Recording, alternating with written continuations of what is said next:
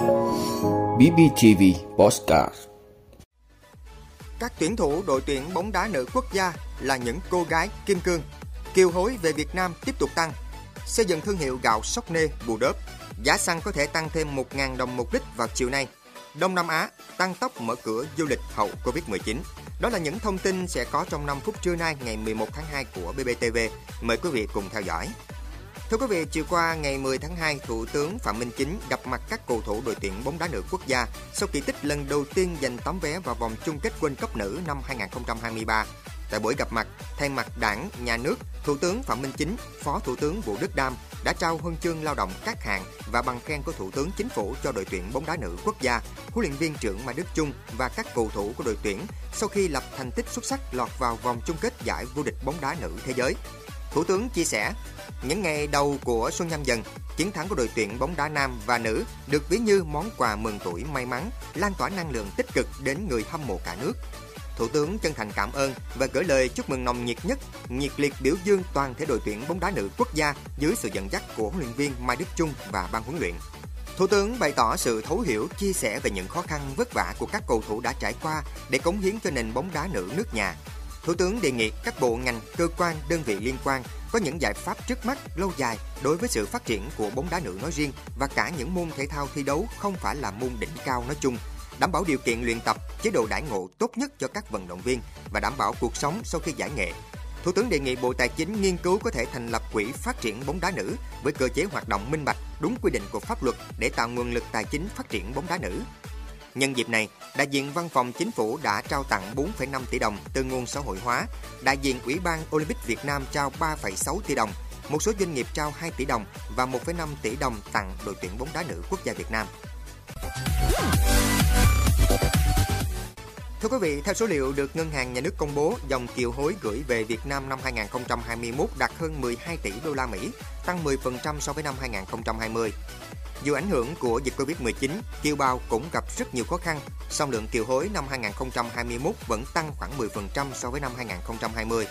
Đây là nguồn vốn rất quan trọng. Theo các chuyên gia, lượng kiều hối đã góp phần tăng nguồn ngoại tệ trong nước và giúp tỷ giá đô la Mỹ và đồng Việt Nam duy trì ổn định. Đây là một tín hiệu rất tích cực do một số nguyên nhân như tình hình thế giới đang phục hồi tích cực, người dân Việt kiều đang có nguồn thu nhập ổn định trở lại. Thứ hai, trong nước có nhiều kênh đầu tư hấp dẫn và qua đó kiều bào có mong muốn chuyển tiền về giúp gia đình, vừa là để đầu tư sinh lời với những kênh đầu tư hấp dẫn trong thời gian vừa qua. Theo một số công ty hoạt động trong lĩnh vực kiều hối, số lượng kiều hối tăng một phần đến từ sự phát triển các sản phẩm dịch vụ ngày càng đa dạng, cùng với đó là chi phí chuyển tiền cũng ở mức hợp lý. Đại diện Ngân hàng Nhà nước cho biết đa số dòng tiền kiều hối gửi về Việt Nam được thực hiện thông qua các tổ chức tín dụng. Thưa quý vị, thời gian qua, huyện Bù Đốp, tỉnh Bình Phước đã nỗ lực triển khai chương trình nhằm nâng cao giá trị sản xuất nông nghiệp. Thương hiệu gạo Sóc Nê Bù Đốp cũng đang được địa phương này xây dựng. Huyện Bù Đốp hiện có 1.500 hecta lúa với lợi thế nguồn nước dồi dào từ hệ thống thủy lợi Cần Đơn. Canh tác lúa nước đã trở thành kinh tế chủ lực của nhiều nông dân nơi đây. Huyện đã xúc tiến thành lập hợp tác xã gạo Sóc Nê Bù Đốp với quyết tâm hướng đến canh tác lúa sạch theo tiêu chuẩn Việt Gáp, UCOP và xây dựng thương hiệu gạo riêng. Hiện nay, sản phẩm gạo sóc nê bù đốp tuy chưa nhiều nhưng đã được thị trường đón nhận. Đây là tín hiệu tích cực cho thấy hướng đi đúng của hợp tác xã, cũng như hạn chế dần việc sản xuất nhỏ lẻ, manh mún để nâng cao giá trị sản phẩm. Việc xây dựng thương hiệu gạo sóc nê bù đốp là giải pháp để tiếp cận các thị trường tiềm năng. Thưa quý vị, hôm nay ngày 11 tháng 2 là thời điểm điều chỉnh giá xăng dầu trong nước theo chu kỳ 10 ngày một lần của Liên Bộ Tài chính Công Thương. Giá xăng được dự báo tăng mạnh khoảng 1.000 đồng một lít. Dữ liệu từ Bộ Công Thương cho thấy giá xăng thành phẩm trên thị trường Singapore cập nhật đến ngày 7 tháng 2 tăng so với kỳ tính giá trước đó. Theo đó, bình quân xăng RON 92 có giá là 101,8 đô la Mỹ một thùng, giá xăng RON 95 ở mức 104,13 đô la Mỹ một thùng. Mức này tăng 7% so với kỳ điều chỉnh trước đó. Tương tự, giá dầu trên thị trường Singapore ở chu kỳ này cũng tăng so với kỳ tính giá trước đó, tiến sát mốc 110 đô la Mỹ một thùng. Do giá xăng dầu thế giới những ngày qua có xu hướng tăng nên giá dầu trong nước ở phiên điều chỉnh hôm nay được dự báo sẽ tăng theo giá xăng dầu thế giới. Giá xăng trong nước vào ngày hôm nay có thể tăng từ 1.100 đến 1.300 đồng một lít. Giá bán đối với mặt hàng dầu cũng sẽ tăng từ 900 đến 1.000 đồng một lít.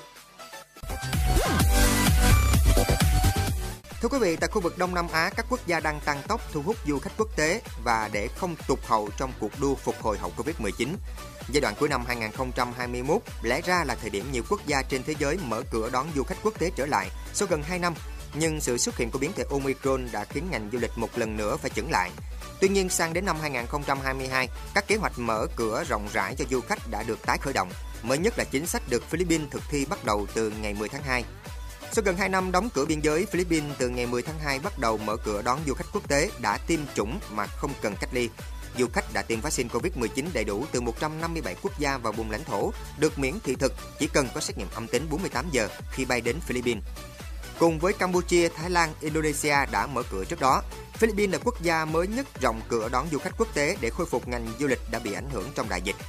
Tại Việt Nam, Bộ Văn hóa, Thể thao và Du lịch có báo cáo gửi Thủ tướng Chính phủ đề xuất từ ngày 31 tháng 3 mở cửa hoàn toàn hoạt động du lịch quốc tế, đón khách du lịch quốc tế đến Việt Nam và đưa khách đi du lịch nước ngoài qua tất cả các cửa khẩu quốc tế.